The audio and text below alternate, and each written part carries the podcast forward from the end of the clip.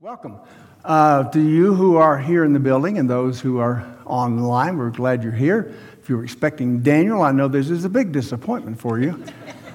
I'm his dad, and it's a pleasure to, to uh, pinch hit and let him get a little bit of uh, rest and relaxation. Come back. Can you imagine what he'd be like coming back rested up? Wow. Bring your friends. Bring your friends. America. What a great country, huh? We are very privileged and blessed to live in America. It's a great nation. I mean, it is a great nation in so many ways. We have rights and freedoms, and we've got uh, government agencies that take care of us. We have got um, protection domestically. We've got military to protect us from foreign invasion.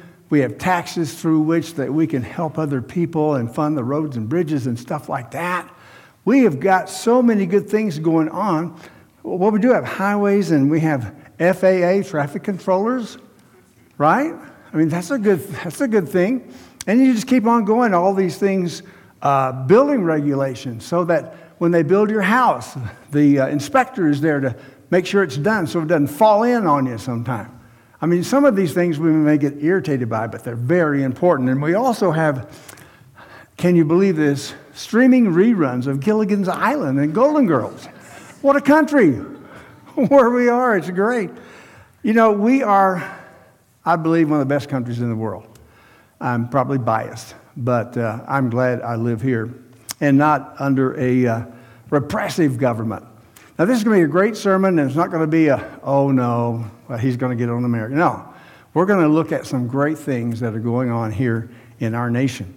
Uh, you probably realize our nation was originally settled and uh, founded by uh, people who came from Western Europe. They had a unique idea. Never before was a nation founded upon what they put in the original doctrines. We're a democratic republic. Now, what that means, a democratic republic is a representative form of government that is ruled according to a charter, constitution. And a democracy is a government that is ruled according to uh, the will of the majority. So we've got a, a, a, document and we've got people voting. It, it, had never been before been seen on the face of the earth. They put a very unique premise, foundational premise, in those early documents. In fact, you can see here one of them is all men are created equal. They are endowed by their Creator with certain inalienable rights and among those are life, liberty, and the pursuit of happiness. And do we know how to chase after happiness, especially on a, on a holiday weekend? All mankind, women and, and men, created equal. This was the first time something like this was inscribed in the founding documents of a nation. Very unusual, very breaking uh, the mold. Uh, the first time that the leaders, the people who established a nation, didn't take all the power for themselves. No. Wrote a document, a lot of safeguards, power to the people. The idea of individuals having value, worth, dignity, and, and human rights. Uh, that is a unique idea that if we lived 2,000 years ago, there would not be a hint of the sanctity of life or the value of an individual or justice.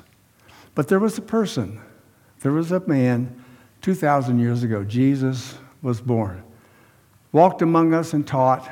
And one of the things that he taught and demonstrated was the value and worth of a person, a single person. I've searched history, religion, philosophy, anywhere I can find.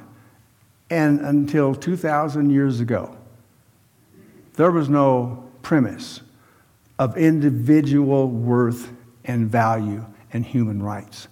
Jesus elevated the value of a human being. Now, he did that. I want you to, to read here from Matthew 19. He said, Haven't you read at the beginning, the Creator made the male and female? And he's quoting from Genesis 1 27. So God created mankind in his image. In the image of God, he created them. Male and female, he created them.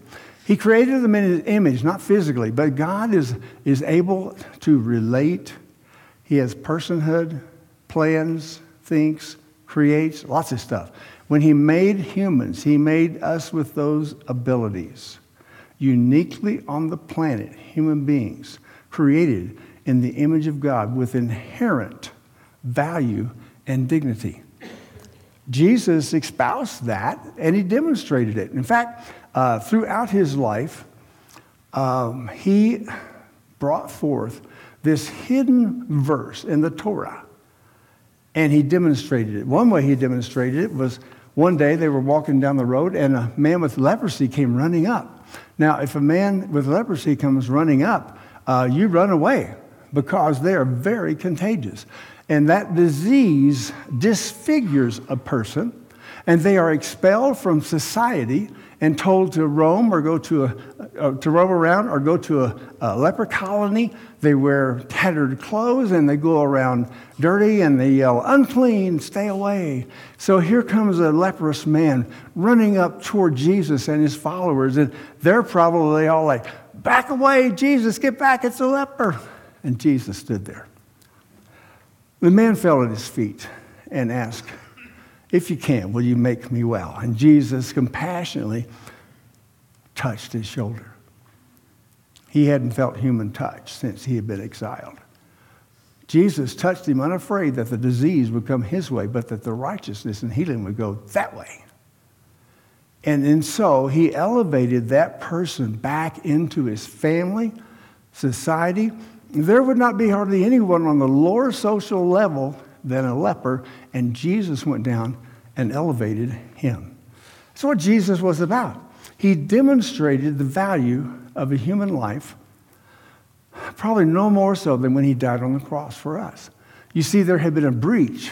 Even though we were created in God's image, there was a turning away from God to go our own way and say, No, God, I don't need you. Because of that, there was sin. And Jesus, in dying on the cross, he took our sins upon himself. He died for us that we could live. If God allowed his son to die for you, what is your value? You must be of eternal worth. So, not only created by God, but redeemed by Jesus. If you're sitting here today and you're a believer, you have a security and an identity in Christ as a beloved son or daughter. When you walk out of your house in the morning, you walk out as a secure and loved person, empowered person, a person who has an identity in Christ. And wherever you go, you can just take and share his love without wanting just to impress people. You don't need to impress people. God has given you that value and that worth. Now, Jesus' followers took his teaching, love God, love people, and began to live it out. They were in, surrounded by pagans on every side. Pagans, with pagans, life was cheap. In the Roman Empire, life was cheap. There was no regard for other people, only selfishness. And in that, and among those pagans, the lives of Christians who would sacrificially love and care for people began to impress and cause questions. He was winsome. His followers took the gospel, loved God, loved people throughout the Roman Empire until the influence of Christianity had so permeated the Roman Empire. There were millions of them, and probably another million or so had been killed during persecution. So here are people who were brave and strong and compassionate, so much so that the emperor's mother became a Christian, and then Constantine became a Christian. And in 313, he legalized Christianity. And when he legalized Christianity, it meant that they were no longer to be persecuted, they could meet together, and they could have their buildings without being torn down. Now, like I said, in the Roman Empire, life was cheap. And here's some examples of how life was cheap, the difference between pagans and Christians in Roman Empire,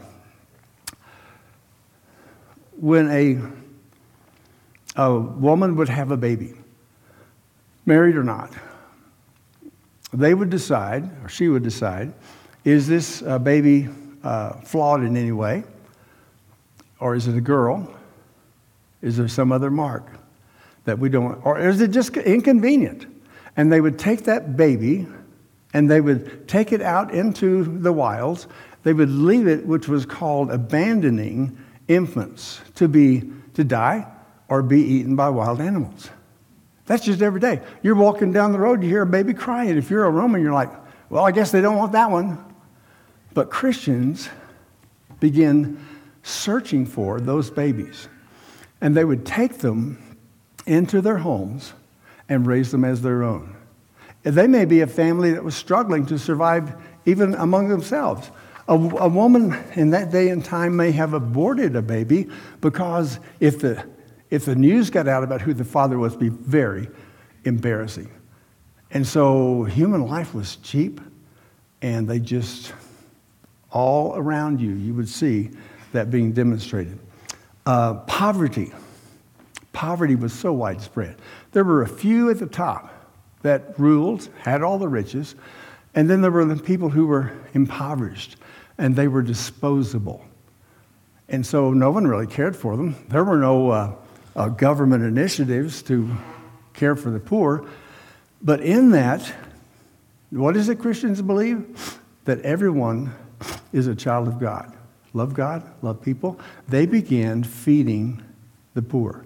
They would take the poor into their homes, shelter them, feed them, and care for them. They compassionately took care of the poor. In the Roman Empire, and this is a quote in the Roman Empire, mercy was regarded as a character defect. And pity was categorized as a pathological emotion.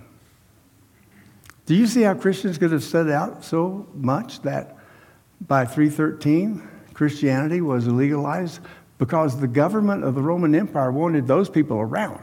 They were good citizens. They took better care of the Roman people than the Romans did. Um, Tertullian, who was a uh, Christian, early Christian church leader, he lived about 150 years after Jesus died and rose again. And he was writing a letter describing what's going on. He said, um, Christians give to the church money, their offerings, to support and bury poor people, to supply the wants of boys and girls, destitute means, parents, old persons, those who were injured in shipwrecks, in mines, or in prisons. Now, here you have a document a hundred years after Jesus died that Christians are still doing what he lived and modeled and taught them to do. Still, they're regarding everyone as precious. And so uh, that evidence is uh, bolstered by the writings of James, who was Jesus' half brother. He wrote to Christians at that time, they had been scattered by persecution.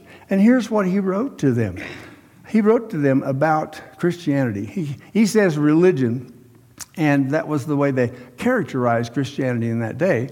He says, Religion that God our Father accepts as pure and faultless is this to look after orphans and widows in their distress and to keep oneself from being polluted by the world. All right, now what were the Romans doing for orphans and widows? Nothing. And here James, Jesus' half brother, is writing, let's keep up the work that Jesus started. Let's love God, let's love people. And then James 2 14.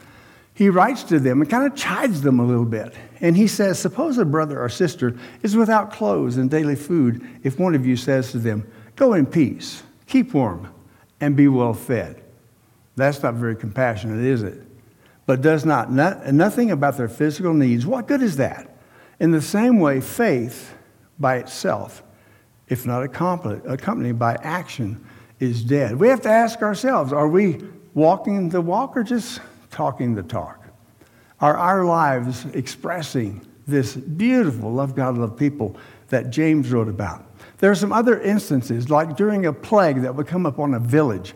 Those who were not infected would leave that village to avoid being contaminated. They would leave loved ones behind who were sick or hanging on to their lives. While they were gone, those who were Christians in the village would go into those abandoned homes, taking care of or burying those who had been infected by the plague, whatever it was. And they did this so consistently. But it was a sacrifice because some of them got sick and they died. And the people would come back and they would see some of their loved ones had been nursed back to health. And they would find out, well, wait, who did that? And that stood out like a beacon. The status of women were elevated by this love God, love people, by the teachings of Jesus that everyone's created in God's image. In the Roman times, a woman, a wife, was her husband's property. He could treat her however he wanted. He could beat on her, abuse her, he could kick her out, and he could kill her. And no one would raise an eyebrow. Can you imagine that in our day and time? Next door neighbors, a lot of screaming. You know, this body comes flying out the door. No one calls anybody for help. I mean, that just happened as a regular experience. But the high view that Christians had of mankind elevated the status of a woman. And Christian husbands, Christian families, the women were treated as equals. That's why on many Christian dating sites back in the day, men would say, Christian. Very attractive, a smooth move. in 374, finally, it was decreed that women were no longer to be treated that way, and no longer could the husband mistreat them. But the rule in Roman Empire that women could be treated however a husband wanted had been in effect for a thousand years. Thousand years of how men could treat their wives. Slavery. In the Roman Empire, 30% of the population were probably slaves. Now, they had been uh, taken from countries that the Romans had uh, uh, taken over, and uh, sometimes people sold themselves into uh, slavery. Sometimes uh, masters, slave traders would get those little infants and raise them to be slaves. The slaves had no rights, treated as property, treated as tools, and could be beaten or killed or whatever. But it's very interesting. Later on, in the Roman, as, as things went, the slaves began to be treated better because of the influence of Christianity. Now, Paul is going to write to his friend Philemon, who lived in Colossae, I believe. And, uh, well, Philemon's slave ran away. And uh, back in the day, you could track him down and kill him. Well, his slave Onesimus ran away to Rome. Paul was in jail. Somehow they came in contact. Onesimus became a Christian. And Paul talked him into going back to Philemon. That's a dangerous track. And so he wrote to Philemon. Here, uh, here's what he says Perhaps the reason Onesimus was separated from you for a little while was that you could have him back forever. No longer as a slave, but better than a slave, as a dear brother. He's very dear to me, but even dearer to you, both as a fellow man and a brother in the Lord. Did, did you hear that? This, this resulted in Christians who were slave masters treating their slaves uh, like a brother in the Lord or freeing them, which was very dangerous because there was a law that you can't free your slaves. But in 315, Constantine made a ruling that no longer was it criminal to free a slave and that you can no longer get infants and make slaves out of them. All because the influence of Christianity had never been before. Um, church leaders led this by uh, seeing that those who had owned slaves in their congregation would treat them fairly or release them. And uh, even uh, Patrick in Ireland uh, spoke out against slavery until the 1400s in Europe. Slavery was almost non existent because of the influence of Jesus' teaching that even slaves, everyone, created equal as a precious person. Slavery was almost wiped out. And we know that it came back, and I can tell you that the basis of the reintroduction of slavery was greed, pure and simple. And it was the actions of Christians that have brought it, again, down in America. Uh, the influence of Jesus making a point that everyone is equal in the eyes of God, equally loved. But I do need to point out to you something. Um, do you think Christianity has a bad name among some people? Yeah. There's a difference between institutional Christianity and those who simply follow Jesus and live the way Jesus taught. Do you know that power corrupts? Not too long after the Christians were uh, freed from being persecuted and even elevated as being the religion of the Roman Empire, they began to treat pagans the way the pagans had treated them. They would hunt them down and pound them and say, You've got to be a Christian, to make Christians by force. I mean, institutional Christianity has given us a bad name. They've killed, they've sent armies marched off to kill people, but no. But even among institutional Christianity, the value and worth of a person was maintained. And they went against that in the things that they did. Now, centuries later, after Christianity had spread, people began to come across the Atlantic and settle in the Western Hemisphere. And as they did that, the first ones who came, there were two primary reasons. One was freedom of religion. And the second one was that we would have the worth of the individual established in the founding documents. Two primary founding principles of our nation, America. And hasn't that made a difference? You see that uh, phrase, all men are created equal, endowed by their Creator with certain inalienable rights. Among these are life, liberty, and the pursuit of happiness. And then the First Amendment goes on to say Congress shall make no law respecting an establishment of religion or prohibiting the free exercise thereof. I'm glad we live in a country founded so that we're not told how or who to worship. We have a freedom of that expression, a great freedom. Um, the notion of loving others continued to influence in our country the government, businesses, nonprofits. I'm going to shock you, I think, in just a moment. Loving people, the uh, dignity and worth, sanctity of the individual is throughout our government, organizations, and businesses. Now, they don't know where it came from or don't acknowledge that it came from all people are created equal by God but the love people part is maintained. Uh, I can tell you that programs that our government has instituted, um, you may approve of some or not of others, but in 22, 2022, the federal government spent 1.19 trillion on more than 80 different welfare programs, 20% of the total budget to take care of people. Now, there are a lot of these food stamps, healthcare.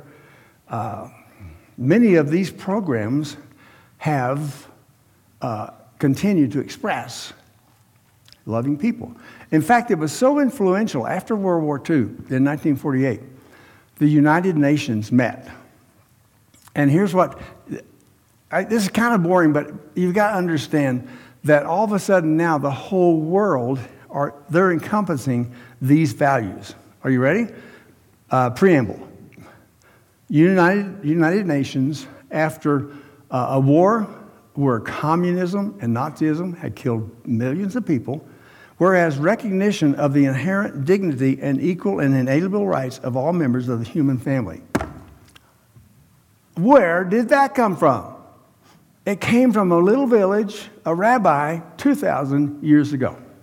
I can guarantee you that the nations, if they gathered them around 2,000 years ago, the Roman Empire, the, you know, the Chinese, the Tibetans, the, the, uh, wherever, whoever, indigenous people, got them all together and said, let's vote that every person has inalienable rights and we're not going to mistreat them anymore, they would have started fighting each other right away. It wouldn't have happened because the permeation of loving people had not yet achieved its purpose. Now, uh, whereas disregard and contempt for human rights have resulted in barbarous acts which have outraged the conscience of mankind, in the Roman Empire, barbarous acts not only would not have outraged the conscience, they would have been cheered on. Gladiators, like that.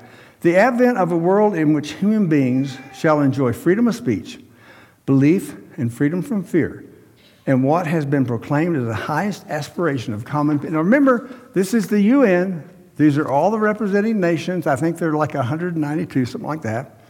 Uh, also, here's this article All human beings are born free and equal in dignity and rights. They're endowed with reason, conscience, and should act towards one another uh, as a spirit of brotherhood. Where did that come from? Because 2,000 years ago, there wasn't any of that acting toward each other in spirit of brother. I'm not going to read the rest, but you see the point. This premise of the dignity of individuals, individual rights, and justice became enshrined in the UN Charter because of the influence of Jesus. Now, back here in America, uh, the worth of individuals, nonprofits. How many of you are involved in a nonprofit? Just raise your hand. Thank you, thank you, thank you very much. Because there are, let me see, there are 1.8 million nonprofits in America, and 25% of adults in America volunteer and give money for these nonprofits. Uh, people like, well, and those who have careers of helping people too, like teachers and uh, first responders and uh, coaches and uh, baristas, you know, all those people are following that principle of treating people right. Um, there's 20,000 nonprofits in Colorado. You may know of some of them, and you work with some of them. We have Momenta here is a wonderful organization that cares for women. Ascendigo, I've, I've come to know some people in Ascendigo, and here's their charter, what they have to say. Elevating the spectrum for individuals with autism by empowering people, inspiring lives, and shattering expectations. Uh, our building has been used, uh, may still be used, by uh, the Ascendigo personnel who bring, like I'll see an adult bring a small child in, and they'd be here for an hour. And they're working with that child on the spectrum, caring for that child that perhaps a lot of people would not want to waste their time on. My friend Matthew uh, with Ascendigo is in charge of teaching uh, teachers and first responders how to interact with a child on spectrum.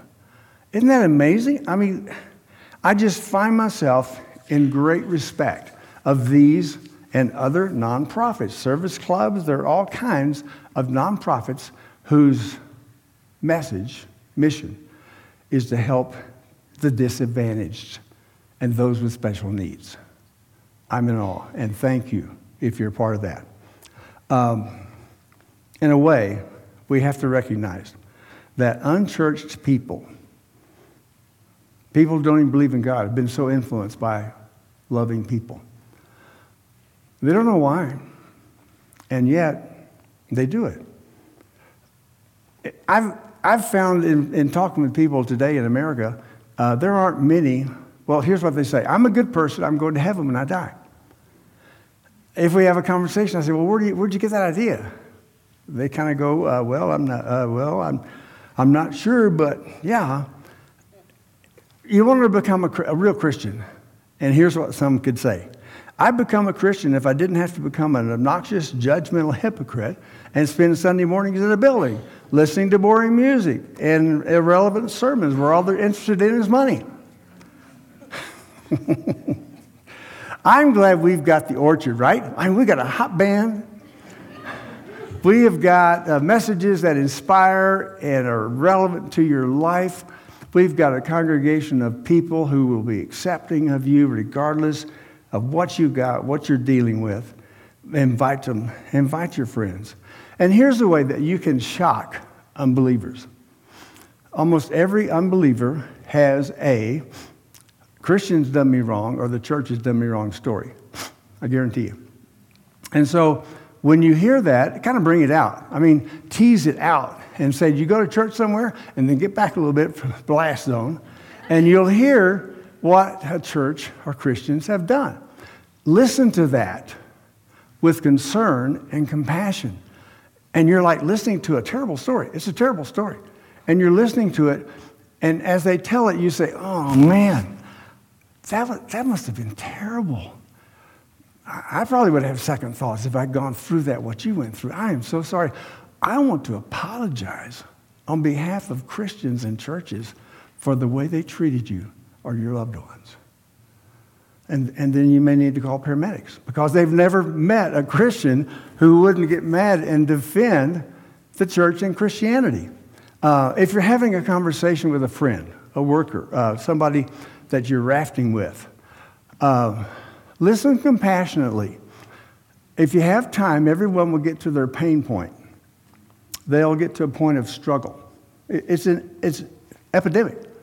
Everyone faces anxiety, fear, uh, anger, bitterness, resentment. They face medical diagnoses that are scary. They face relationships that are broken up. If you will just listen compassionately, listen compassionately, and say, I'm so sorry. I am so sorry for what you're going through. I know that must be terrible. And if it's possible, if you've listened compassionately enough, they may say, well, how do you do that? And you can say, well, I went through this period of time. I went through this financial setback. And if it hadn't have been for what I have from God, I don't think I would have made it. Because you see, every point of human struggle, anxiety, bitterness, whatever that may be, fear, there is a rescue plan that Jesus has installed that the church and Christians can help a person find. If you have stress and panic and worry, how about some peace from God? If you have depression, how about some love and some hope and some joy? If you feel all alone, how about some love expressed by us? Do you see how you can have a conversation? You've never been in seminary. You don't have to know any, anything of the Bible except there's peace, joy, and love available for people from God. And you listen and you share that with them. And then tell them about your church with a hot band. Today we have seen, I hope that I've convinced you, that we live in a wonderful country that has been influenced by the teachings and life of Jesus. And people who are even unbelievers are out there helping others, giving to the poor, taking care of people. And we can be thankful for that. And it all happened because of Jesus Christ, one solitary life.